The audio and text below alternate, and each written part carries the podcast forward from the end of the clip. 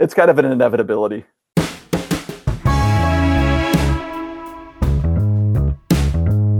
You're recording, right? I am recording. We're flexing, flexing, and the being flexible. Was she singing, Larry? Tell me she was singing. she may have been singing. Welcome to another potentially useful episode of the TCAPS Loop podcast. My name is Larry Burden, and coming to us virtually from parts unknown, it's Danielle Brostrom, Steffi Light, and the technologist, David Noller. Uh, greetings, all. Um, before we cut into the meat of the show, we must start, as always, with this week's moment of Zen. Why do you go away? So that you can come back, so that you can see the place you came from with new eyes and extra colors. And the people there see you differently too. Coming back to where you started is not the same as never leaving. Thank you, Terry Pratchett. All right, so let's dig into this. Um, it's been, gosh, how many months now since we've had a pod? You know, I didn't. I, I, sh- I should have actually looked in this. I did not. I did not um, see the timestamp of the date of our last pod, but I have to think it was probably February, maybe Probably March, I think maybe March. March. Yeah. So, yeah, six or seven. So you know, nothing's happened in that time. it's been No. kind of quiet. Status quo. so you know maybe before we even get into the the topic maybe we should just kind of go around and um you know how how's everybody been what have we been up to dave if you want to start Sure. Um, I read a ton of books uh, during the time that we were away and leading into the summer. Um, um, I, I gave myself permission about three years ago to get back into reading books for pleasure uh, and not be so focused always on school and so focused always on my job as the thing that I would read about. Um, and this year, since January, I've read something like 31 or 32 books just purely for fun. Uh, and so I spent a lot of my days. We had such a nice summer. I spent a lot of my days on the beach, either paddleboarding out to jump in the water and then paddleboarding back to sit on the beach and read my book, or going someplace and sitting in a chair under a tree and reading a book. Um, I've done an awful lot of that, and it's been great. Uh, you know, there's been so much that's out there that's difficult, but being able to sit somewhere and just read a book that you enjoy because it's fun and entertaining and it's just you and that book and you don't have to worry about everything else uh, it was a happy place for me um, and that's that's frankly a lot of what i did over the last few months is find places to read and, and do it Did you find jealous. any favorites? You know i have what's i guess it's called like recency syndrome or recency bias. Every new book i read that i like is a new favorite. But i will say this. Becky chambers has a trilogy called the wayfarers and it starts with uh, a long way to a small angry planet something Oh. like that. Um, and it's three books and each book is written in a different style with a different kind of narrative structure with a different voice so it's a trilogy, but each book could be a standalone. Hmm. And I consider it a masterful work. I think it won a Hugo for best series. Hmm. After the third one came out, it won an award for like being the best sci-fi series. Um, so it's called The Wayfarers uh, by Becky Chambers, and that's fantastic. I can't recommend that highly enough if you like sci-fi, and it's smart sci-fi. Um, Sure. it's really about relationships. It's really about how distance and travel and um, how that affects the human relationship with each other. There's a lot of interspecies connections, so it gets into questions about identity and even gender. And um, Hmm. you know, I, it, it's so great. It's very, very wonderful. You can't find her on Twitter though because she got hate mailed to death. So, um, because she deals with things like race and gender and identity, um, so she got chased off of Twitter. But I emailed her and told her how much I loved her books, and maybe she'll write me back someday. That's awesome. how about you steffi Well, let's see. Um, th- you know, I was doing a lot of reading as well. Um, and uh, the I wouldn't I wouldn't say they were like I was taking a couple grad classes, so one of those was heavy reading, and it was interesting to be looking at books in the context of what's going on in the world, right? So just like people were watching Contagion, it felt like that what you noticed about the books were the things that or for me, you know, you'd know like, wait, they're at a restaurant? That sounds so strange. Like, what are they mm-hmm. doing? Why are they why are they hugging each other out in public? This is so odd.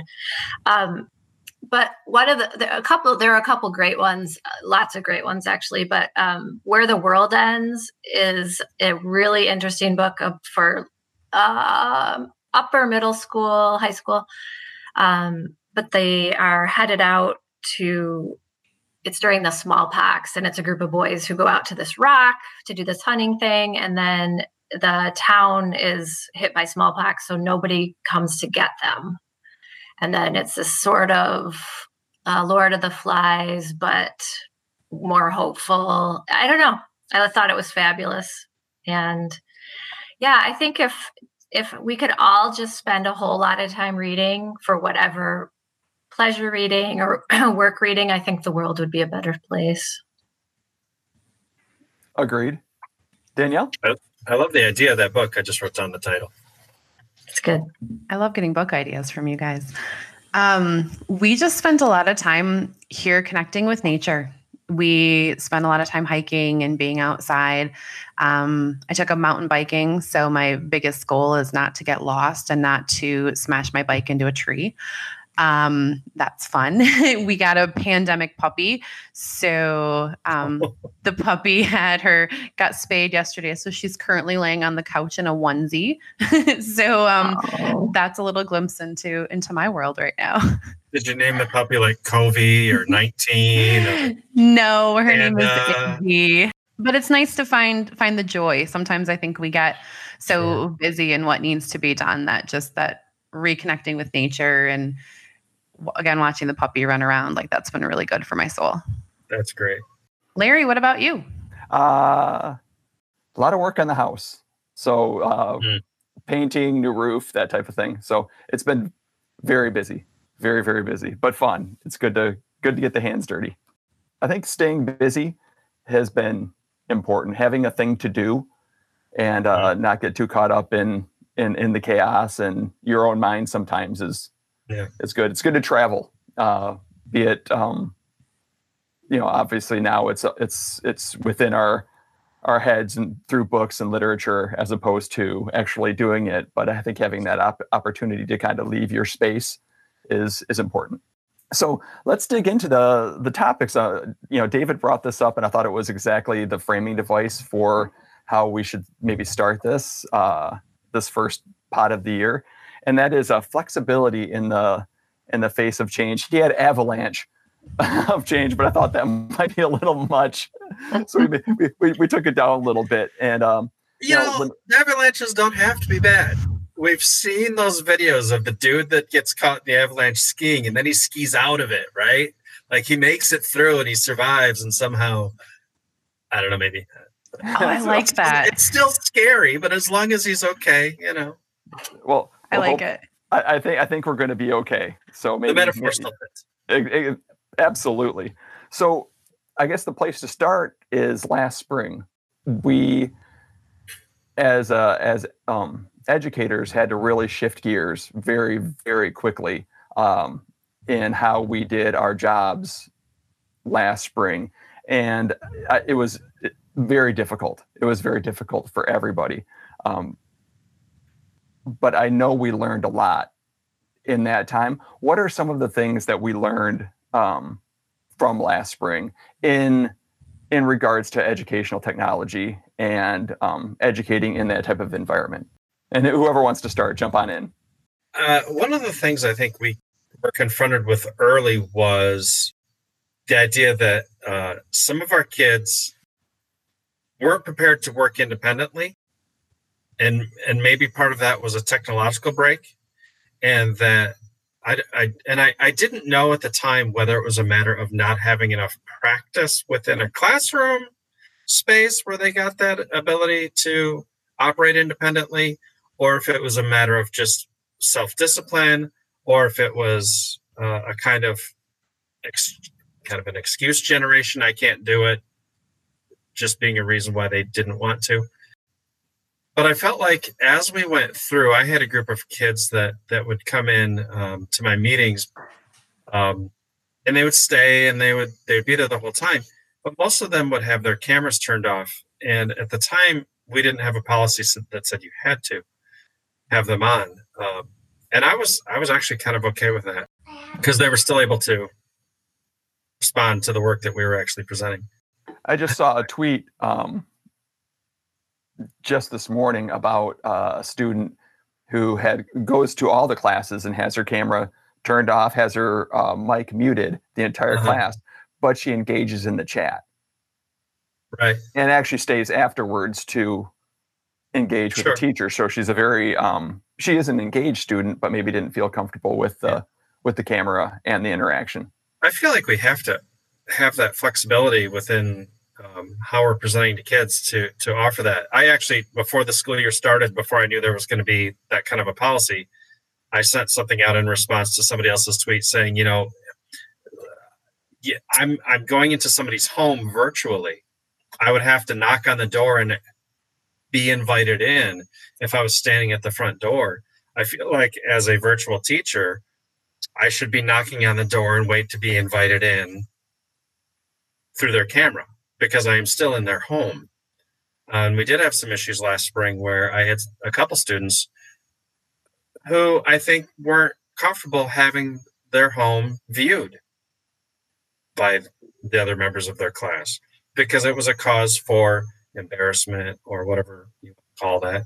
Um, and so I had a couple of messages of, you know, do you mind if I? And no, go ahead. I'll I'll call on you once in a while and ask you a question. You respond. I'll know you're there. But so that's that's a matter of that that flexibility with kids, where it comes down to a little bit of empathy and compassion and understanding, and real world you know analogies to things like knocking on a person's door and saying can i come in instead of just peeking in their windows it's great that your student felt comfortable saying that to you like i just hey can i? And you knew what that child needed and that worked.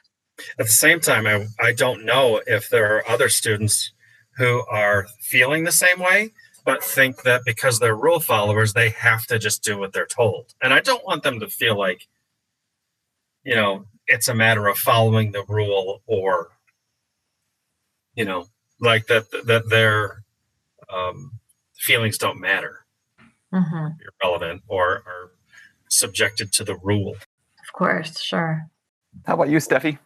Just, um, you know, overall thinking about the spring, there was so much focus on everybody's part on just the the nuts and bolts of how to deliver the emergency te- you know it was a it was an you know an emergency format and so looking at the fall the differences are already apparent because there's been able we've been able to focus on the the why and the how more than the like okay like what is this going to look like you know focus on the how to make connections in a, a virtual format um, you know simple things like saying hi to kids by name. I see that happen a lot with our kiddos or with my kids as they're on their meetings and you know that what we were talking about where everybody's craving seeing kids and having those interactions i think teachers are able to um, foster those connections more readily partially too because this this fall it's new students right? It was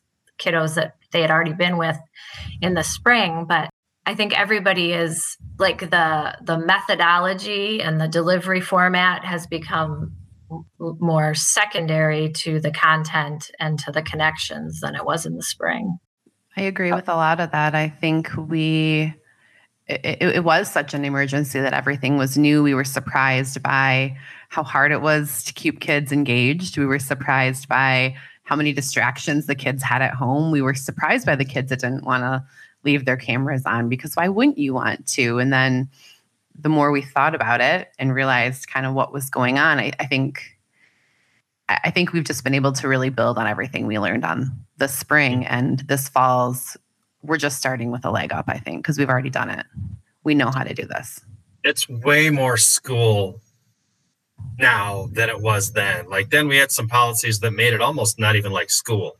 And we were trying those policies were designed to make it easy, not easy, gentle for the kids, I think. Like we were trying to make let's get through this together and let's be, you know, gentle with each other. But some of those policies actually made it harder for kids to engage because they felt like they didn't have to. And now that we're back today, it it feels like school. I'm online with my kids. We're doing this meeting through Google Meet, um, but it feels like it's school. It feels like it's not the same um, no stakes kind of approach that we. I felt like we had last spring. You know, if I had a kid that had an A in March and they just had to get 60% by June to get credit because that was the only score they were going to get, there's a lot of stuff they didn't have to do. But that's not on the table anymore. So I think everybody's ready to get back to something that feels like normal, even if it's mm-hmm. not normal and it's not going to be normal. And we all kind of know that. It's mm-hmm. something that feels a little a little normal and that feels good. Yeah. I agree. I think it's been interesting to see kids uh, and maybe more in the secondary at, at that age level, but um, and, and families too, though, looking at how almost this um, more of a sense of like how their kids learn and what they need as independent learners like you know there's now these format options and so when when a family's saying okay you know my kiddo learns best in this way or this is what works better for my kiddo in a virtual format or in a, you know or, or in a live format but i think families and and the whole community have had sort of a a peek into what learning looks like more than they have, right? Like if you're home with your kiddos and they're on a classroom meeting, and I, I think it's given. I can say for for my own family, like I have more of a perspective on, you know, individual my own individual kids and what works for them and what you know what doesn't. Like you're talking about david with the mic you know having your camera on like things like that but also just um, kids knowing almost to where their strengths are because they have to be more independent obviously when they're managing their time at home and you know how do they do x y and z when they're given work time without somebody whether they have a parent over them or not while they're mm-hmm. working mm-hmm. if that makes sense i just feel like sure. everybody's gotten a, a look in everybody's examining education more than they have for for lots of reasons it's been cool to see the kids take a little more agency over their yes. learning. I know um, we were maybe a month into it, and I was talking with my oldest, asking her kind of how things were going. And just there was this long pause. And she goes, I think I should spend more time on math. yeah. Yes. Yeah, maybe you should. But that that realization hadn't hit her because she wasn't in this place where she had to manage all these different things. So it's i mean i hate to say that it's been good for the kids but i do think that piece has been good i agree. Developing some good skills there. For sure. Agency is a good a good word. Do you think that it has helped maybe you know just listening to what you guys have been saying in that kind of elusive homeschool home to school partnership? Because maybe mm-hmm. some of that empathy has been built between the parents and the educational process or the student and the educational process because they have had um, not just the student but the parent has had to develop some agency in and understanding in how how challenging it can be to be a part of the that process of educating mm-hmm. a, a student. I think if the number of memes about the experience people are having trying to manage at home, the number of hilarious memes that are out there indicates that parents are, uh, parents and family members are seeing into that world much more. Yeah, I, I remember one from earlier in the spring that said something like, we should pay teachers a billion dollars. And it had a parent at home trying to help their kid on a there was a computer in front of him and the kid was in full tears and the parent was clearly frustrated um, and it just said teachers should be paid a billion dollars something like that but um, you know, now that we're back and we're we're using Edgenuity and we're doing Up North Live virtual and all these things, I get messages from on both ends of that though. Like I get the parent who I had to go level, level, level, level, level, level, trying to figure out this kid's account and why they can't get into their classes. And I get, oh, thank you so much. You're such a great help. We really appreciate it. All your time. Right. And then I get, my kid can't log into his class. Okay, I'm going to help you with this. Here's some information I need. Right. And then it ends up not as positive at the end because I think there's an expectation and I, I think it's built into the teaching profession that we know what we're doing and that the, the tools that we're using will work. And so when we run into bumps in the road, um, I think we have a kind of a reputation where those bumps end up kind of, I don't know about reflecting on us, but they think we should have those figured out that that should have that should have not happened in the first place. So, but it's not it's not universal, as I said. You have the one parent who's like, "That was great. Thank you so much for helping me clarify that," and you have the other who I think is basically working from the expectation that, you know, we're all professionals and these should things should all work when we say they will. Um, which during a time of pandemic is a really hard thing to do. Um, when you know the, the the companies that are um, selling these products are selling to more and more and more and more people and it comes hard to manage. There is that expectation of a level of service. Mm-hmm. Um, and I think we're providing it, but there is still a high level. And for those, when we meet that level, it can be met either with a great deal of gratitude in terms of fixing the thing or a great deal of like frustration that it didn't happen the first time. And I think both of those are fair. You know, I think that what we've learned is that there is an art to teaching, and uh, you know we are in the the business of we're we're, we're a people oriented business, and with that there's um, there's a certain flexibility and uh, room for improvisation that teachers oftentimes have to have regardless of the tools that they're using sometimes things not just the tool doesn't work, but oftentimes the process that the tool is supposed to sure. be engaged in doesn't work because the individual that you're dealing with at the time, the kiddo that you're working with, just isn't isn't there at that moment to to engage in it. And you know, one of the things that teachers are really amazing at is finding ways to draw the student out um, when that's left up to somebody that maybe doesn't have those skills developed. It becomes very difficult and those user error moments, not to, to put that on the parents, but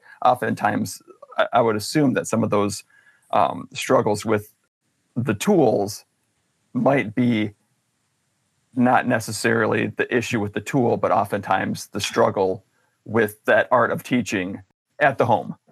And with that kid not being in the building and, and is at home. So we've had to, and I don't know about the uh, everyone else in the pod, but I've had to, I think I've learned about email communication more since we went hmm. into our lockdown and then even during this fall time in terms of what information do I need to get out there in order to try to get the information back that I need? Um, uh, because I don't have a kid sitting in front of me with this computer where I can say, do this, this, and this. Um, and so my experience with using like screenshots um, and and sort of step by step instructional things. Um, I've been trying to like front load the instruction on how somebody can solve something so that they can have all the information about how that gets fixed, depending on if it's one of two or three different issues. And then I often get a, oh, that worked. And I never quite know what the that is, but that's okay as long as it works. Awesome. Um, so let's let's get into the the actual you know that was that was spring and now we're starting up we're getting things going and you know when we talk about change not just the environment has changed but we've also got that traditional going back to school a lot of things have been started up and there's always some change going into the new school year as we adapt and grow and are trying new things um, and one of the things that we're doing this year specific to tcaps is um, uh, changing our, our learning management system, or not changing our learning management system, but actually having a learning ma- management system. In the past, we've and, and still are a a Google Apps for Education. Is that right? Google Apps for Education district. And though we've kind of made it work as kind of a learning management system, it's a collection of of products to help educators. would that be an accurate thing? Whereas sure. um, D2L is an actual learning management system. How do those two pieces, how do those two things work together? Because really, that's what we're working into into the mm-hmm. new school year, trying to learn how those things work together, as well as some of our other digital tools that we're that we've been engaged with in the past. So D2L Brightspace and, and Google, they don't actually they don't love each other yet. Uh, we're hoping that they that they develop a relationship that's a little bit closer. I find that D2L is really helpful for um, tracking student engagement because it'll do that. There's a few of the tools in terms of like course course content creation that are really nice. Um, it's got some built-in um, assessment features that are really great. Uh, it doesn't do document management well, like Google Classroom does, where I can go into Google Classroom, assign a piece, make a copy for each student, but I maintain um, ownership rights to all those documents so I can see where every writer is at any given moment. D2L doesn't do that yet. It's something they are developing. Sooner than later would be great, um, but it doesn't do that. Um, in terms of the teacher side, in terms of evaluation, when you ask uh, just a like a formative assessment question, like make a list of reasons why the colonists wanted to leave the rule of Britain. Um, in Google Classroom, when you would do that, you would have all those responses on one view. You could project them to the class and discuss how everybody approached it differently. In D2L, you can only view one response at a time. So, yes, it's more of a learning management system, but it's way less friendly in terms of in class collaboration with other students.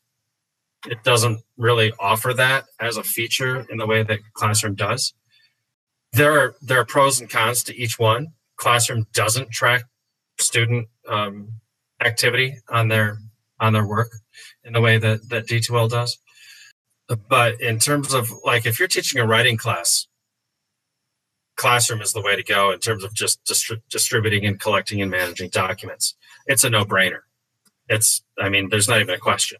With with D2L, you have to students have to upload, and that means there is a static document that doesn't change if the student changes it.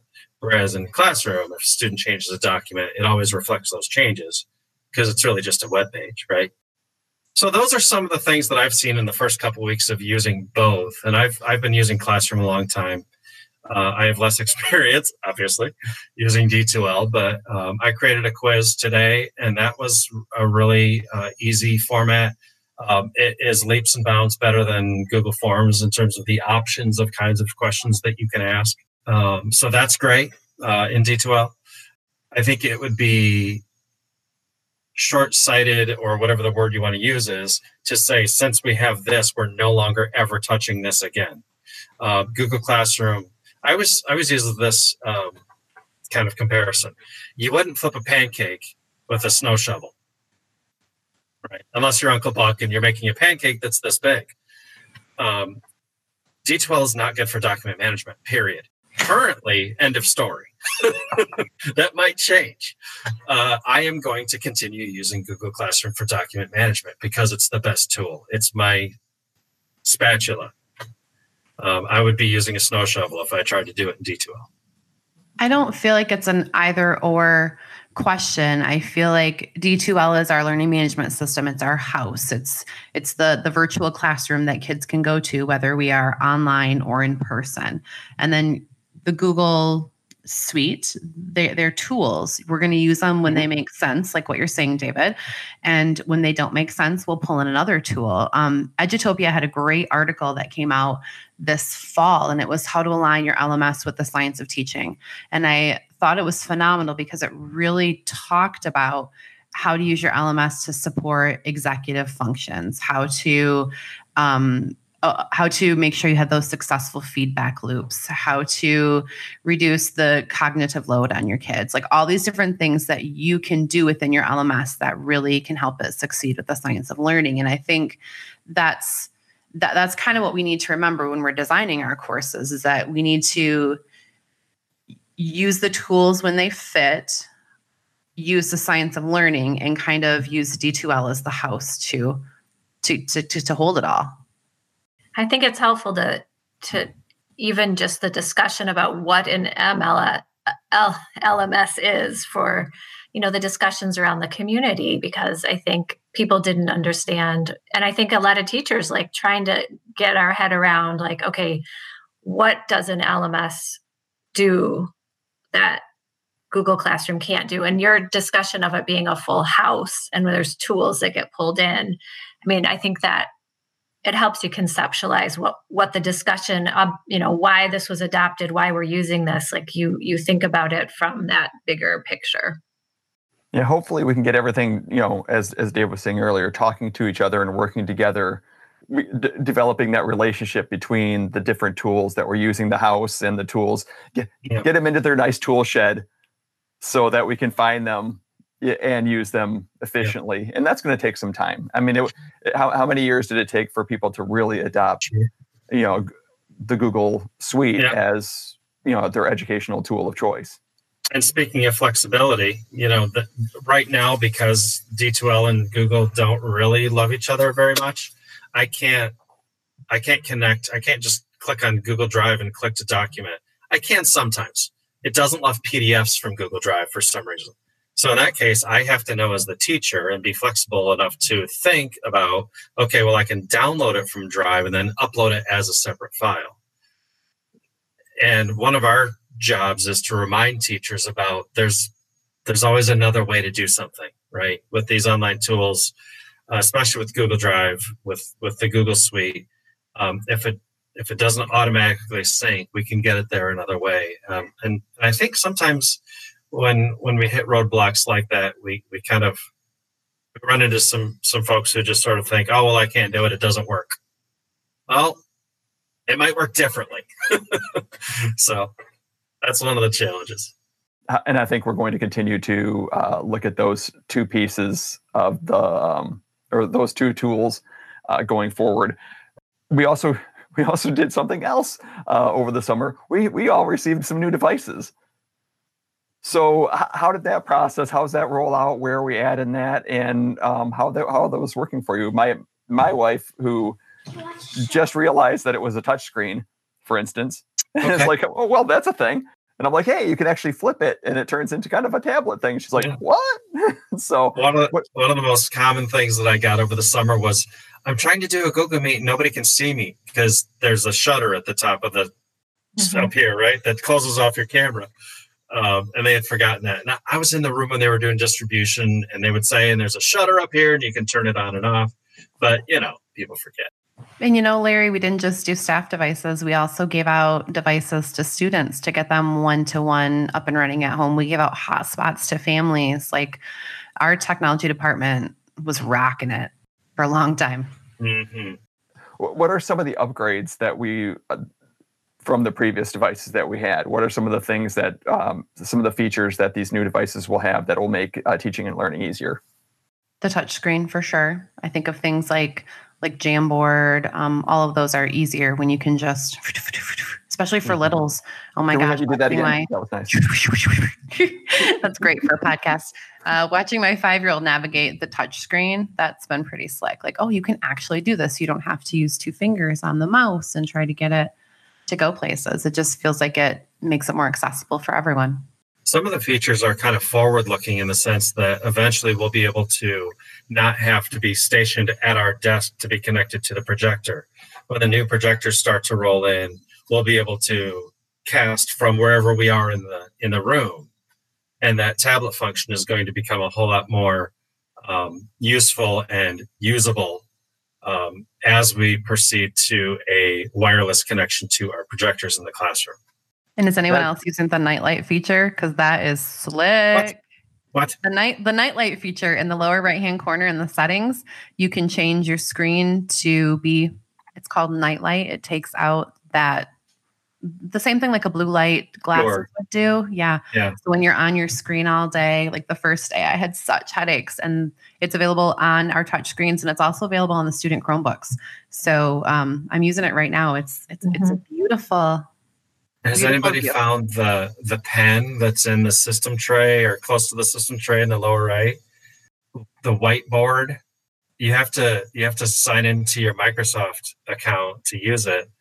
Um, but there's a whiteboard with a, a pen like thing. And it's down the lower right hand corner. And what does it look like? It looks like a pen that's drawing uh, like a figure eight or something. So it's right next to your time and date. And when you click on that, it says either whiteboard or full screen snip. And so you could actually just, instead of going into a Jamboard or whatever, if you wanted to do something quick, you could pull up that whiteboard and do that. But it asks you to sign into a Microsoft account to use it because it's part of the Windows 10 pack. It's not like a web app, it's part of the Windows 10 thing. So I haven't Oh. used that yet. I actually had a teacher point it out to me yesterday and started asking me a bunch of questions, and I didn't even know what she was talking about.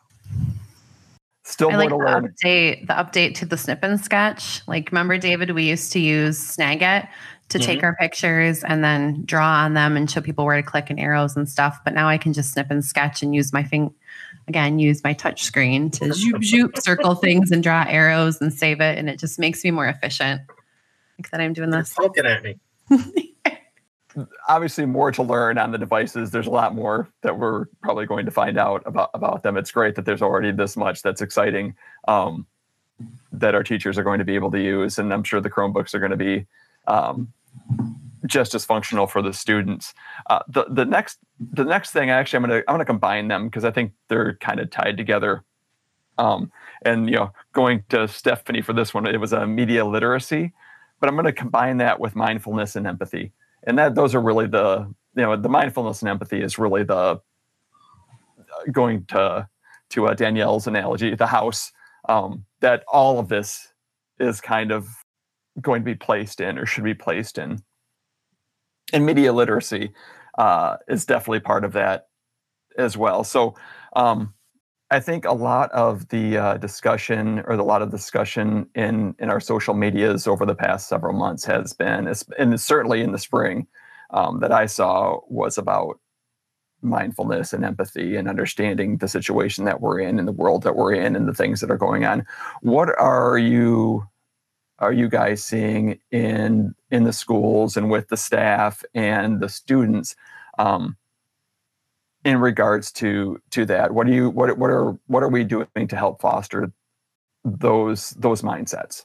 I think there's a focus, um, and it's a you know it's not it's not a new focus, but um, just the social and emotional learning piece and being mindful of when we're sharing resources that are you know focused on some of those um, learning objectives, right? The social emotional learning objectives for kids, and I think the the whole the whole pandemic the response to it and then the push to be virtual in all ways you know communication became more virtual social media i think it just highlights the need for um, digital citizenship and media literacy just being i mean we're seeing it all the time in the way people are, adults and kids are communicating on social media and um, and sharing you know sources and citing sources that aren't accurate or are you know extremely biased or in one direction. But um, none of that is new but i think the current environment has highlighted the need more than ever. We had a speaker um, at the start of the year who presented on culturally responsive teaching. And I actually did a presentation at Wired on the same topic this year, um, it, which isn't about just being multicultural. Uh, it's about responding to the individual culture of your students in a way that allows them to to let their culture and their heritage whatever it happens to be inform the expression of their learning and i use the example during my presentation over the summer at wired. I use the example of the two boys who are watching the phil collins or listening to the phil collins song and they'd never heard it before. And um, their reaction to that song if you haven't seen this you got to go find it. It's, It's and listen to it. Their response is urban hip hop responsiveness that they are the the words they use the expressions they use the body movements come from their culture but they are appreciating this song through that lens and allowing them to do that and allowing them to um, um, to hear that song and interpret it in a way that makes sense within their cultural framework is part of culturally responsive teaching. Um, same would be true when you have like a, a, a skater kid talking about uh, the the Declaration of Independence, and he wants to bring up, you know, skating downtown on handrails and steps. Um, you know, validating that conversation and and having that voice be be part of that would be culturally responsive teaching. So it's not just about like race, ethnicity, uh, that kind of heritage. It's about being responsive to um, to the personal culture or to the to the culture of, of each student.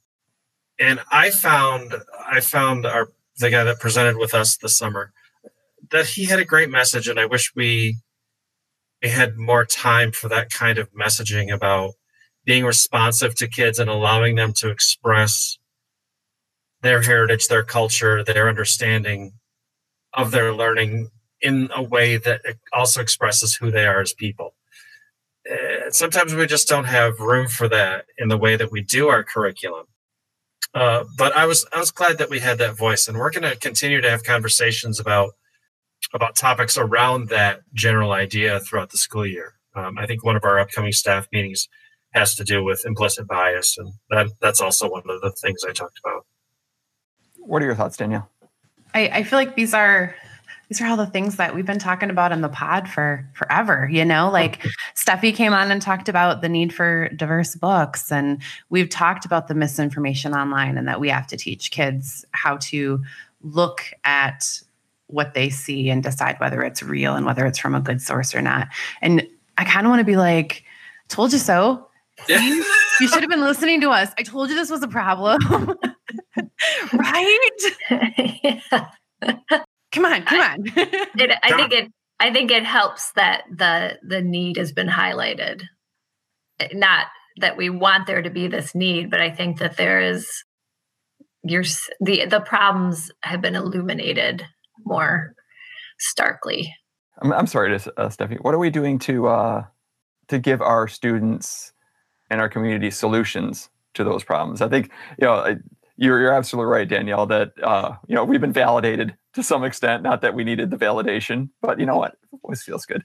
Um, what are some of the things you know, especially when we've had uh, these few, these several months to kind of think about it and you know see how you know how is it going to affect our um, our practice?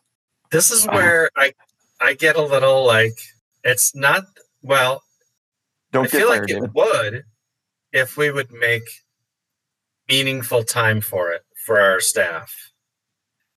It doesn't, we don't offer enough opportunities for teachers to practice what that looks like before they have to take it into the classroom. And so, you know, we talk about trainings, there's an awareness training and there's a practice training, there's a hands on training. Awareness training is here's what culturally responsive teaching looks like. And then you you got to try it. You got to do it. You got to put your hands on it. It's one thing just to tell somebody how to cut a board, but unless they get down there with a, a saw and they start feeling what that feels like and know what that how much pressure you need, they're never going to get to know how to cut a board. And so we do a ton of awareness training, but we don't offer a ton of hands-on or practice training. I think that's a lot of the difference between why we maybe remain stuck on some things and why things maybe haven't developed as, as quickly as we'd like them to. But don't you feel like we're at, I I almost feel like things are different now. I feel like we're at this place where the need is so great and we can see it everywhere that how can we not be doing this and how can we not be building in time for it and like i feel like we're right at the beginning of some pretty cool changes in education honestly yeah i, I worry that back to the idea of of covering you know we always say well we should be deep not wide but it feels like every the start of every year is we're going wide again i think that's one of the things we're talking about with this pod is there is a lot of wide. I think there is a lot of wide because um, the, our uh, the landscape has changed significantly on on several levels uh, due to the pandemic um, and the uh, you know the virtual learning and the fact that we've had so much time off and you know the car has continued to go down the road. There's always that back to school you know these are all the changes that have happened. But then we've kind of compounded that a little bit. I shouldn't say we. It just you know things have compounded. So mm-hmm. I do wonder if there might be a little bit more of a sense of the wide. Um, like it's even that it's wider than than usual at the start of the school year, but that might dissipate a little bit as we go into the year and we get used to some of those. Okay, this is you know we're we're, we're finding we're finding that new normal and we can start to look at what Danielle's you know speaking to as there are some substantive changes in how we're our relationships with our students, which is really what we're talking about our relationships with our students and our parents and ourselves as educators.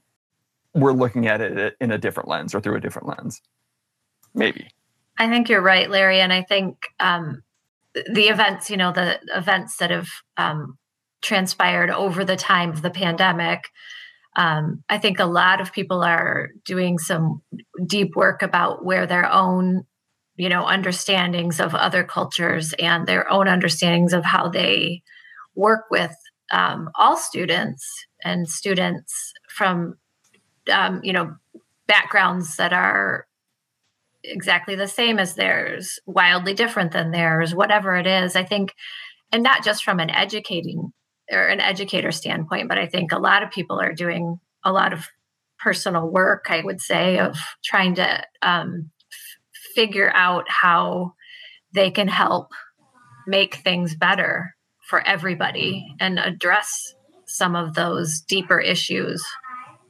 But I think from an awareness standpoint, I think that awareness is translating into a lot of individual lifelong you know learning and and everybody's everybody's needs are different. And i but i see a lot you know it's the it's a discussion point and it's I if you look at what's on hold at TADL it's a lot of books on what you know people are trying to dig in and understand systemic racism and uh, microaggression and white privilege and all of the, all of it and it's it's good that is good all right. So un- unbelievably, we have gone so brutally long uh, on this, but I think it was it was completely necessary. And I think I know there's a ton more we could say on each one of these topics, but I'm going to cut us off um, and uh, jump into. And I don't know if Danielle's pre- prepared for it, but it is. It's Tech Tool of the Week. Tech Tool of the Week. Um, well, Google Meet has just released some updates. So now you can see up to 49 people, including yourself, in a Google Meet. You can turn off the chat. Teachers have been asking for these things for a long time, and they've Is tried using live for our district right now. Ah, David, you shouldn't have asked. I can't I can't see it yet, but people on Twitter keep talking about it. So which means it's coming to us in the next Okay. Okay. So um, just be on the lookout for it and note that you do have to turn on that layout settings. It's off by default. You have to go into settings and change layout so that way you can see it. So we'll link up some stuff in the show notes on how to do that. But it's exciting. Like I said, we've been asking for it and we've had these third party developers that have been doing extensions that break and then you have to uninstall and reinstall and then they break again. You have to do a different one and it's just super annoying. So it's really nice that for some of these larger meetings, whether they're classroom meetings or whether they're staff meetings, you can now see everybody. That's really helpful. Larry, could I throw in a second tech tool of the week? Absolutely. So, MEL, the Michigan Electronic Library, has organized virtual book bags in by topic, by subject area, and um, those have been shared out through the libraries, but just so that it's another awareness of that being out there. But it takes kids directly from the link right into the the ebook, um, just without you know any sign in necessary from a like an overdrive or other account perspective. So I think it's awesome the way that they're organizing those for littles. Hey, Dave, you have anything? Uh, I've been playing Sea of Thieves on um, the Xbox for PC app, and it's a great kind of like sail around with real physics thing and dig up treasure and fight skeletons game. And I've been having a lot of fun with my friends with that. Well, there we go. Awesome. Uh, tutorials and updates. I don't even know if this is still a thing, but I noticed that you had a, um, a tutorial set up on YouTube for the Chrome tab.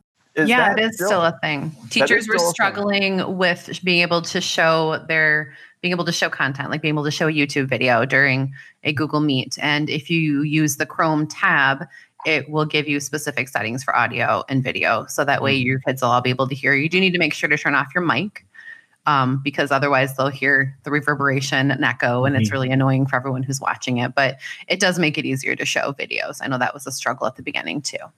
I wanted to plug Storytime on TCAPS 24 7. So uh, we have a partnership with the uh, Traverse City or the City Opera House. Um, it's Storytime where we have uh, special guests come in and read uh, read some great books and then have a STEM activity afterwards. That can be found at www.tcaps247.com. Um, all the episodes are there. Check it out. It's a fun little half an hour series. Another series that's going on right now, and actually it started last night and I highly recommend people kind of check it out. It's the Light the Path uh, to a uh, Happy Kid. It's Happy Kid, Happy Kid, Happy Kid. Uh, series, and um, I know it can be found. There's links on the TCAPS website, the district website, and I don't have the specific URL for it, but it'll be in the show notes. The um, regrettably, the keynote was live and it was live streamed, which is great, but it was not recorded. So if you did, if if you weren't there, if you didn't see it, that was it. We did have uh, quite a few participants, and it was re- it was it was really insightful on um, understanding what we can do to um, help kids with anxiety uh, and kind of going through some of those social emotional issues that they may be going through, especially in the the current environment. So, um, but there is going to be a workshop uh, free um, every I want to say Tuesday uh, throughout the month and actually, the closing keynote will be live as well on live stream. So we'll have more information regarding that as we get closer. But highly recommend um, checking that out. There's going to be some great information and discussion. So I just want to say too, Larry, the closing keynote is Michelle Borba, who's the author of Unselfie. Um, she's going to be fantastic and talking about a lot of this digital literacy stuff that we talk about often on the pod. Yeah, awesome. So sign up for that um, and definitely look for it because it's going to be, if it's anything like the first one, uh, the first keynote. It was it was great. It was great. Also wanted to uh, plug the TCAPS Tech Help site. If you do have any questions uh, regarding um, technology in TCAPS, that's a great place to go. So uh, look for that. Also, if you have any uh, COVID related questions or safe start to school or back to school questions, um, check out the um, the Safe Start website, TCAP State Safe Start website. It's www.tcaps.net backslash Safe Start. There is a ton, ton of information there. I know everybody's got questions about um, what the start of school is going to look like next week, or the face to face is going to look like next week. You know, students, staff, uh, parents, the community. Ton of information there, so I definitely recommend uh, checking that out. That's um, tcaps.net backslash safe start.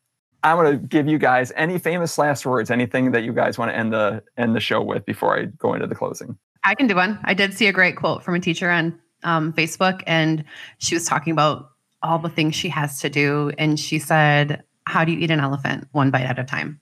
Mm-hmm. Oh, can I quote myself? Only David. Not yes. everything is a wildfire or a crying baby. Thanks, David. I do need to remember that. That's great. All right. In closing, follow us on Facebook and Twitter at TCAPS Loop. At Brostrom DA. At Steffi Light. Oh. oh. That's Sorry. okay. That's okay. Google Meet subscribe to moment. Leave that in. oh, absolutely. I can't believe actually we've had two this entire uh, podcast. So that's amazing. I'm Yeah. shocked. Uh, subscribe to the podcast on Podbean, iTunes, Stitcher, TuneIn, Downcast, Overcast, the Google Play Store, Spotify, or wherever else you get your ear candy. Leave a review. We love the feedback. And one last moment of Zen. The world as we have created, it is a process of our thinking. It cannot be changed without changing our thinking. Thank you, Albert Einstein. And thank you for listening and inspiring. And we aren't recording anymore.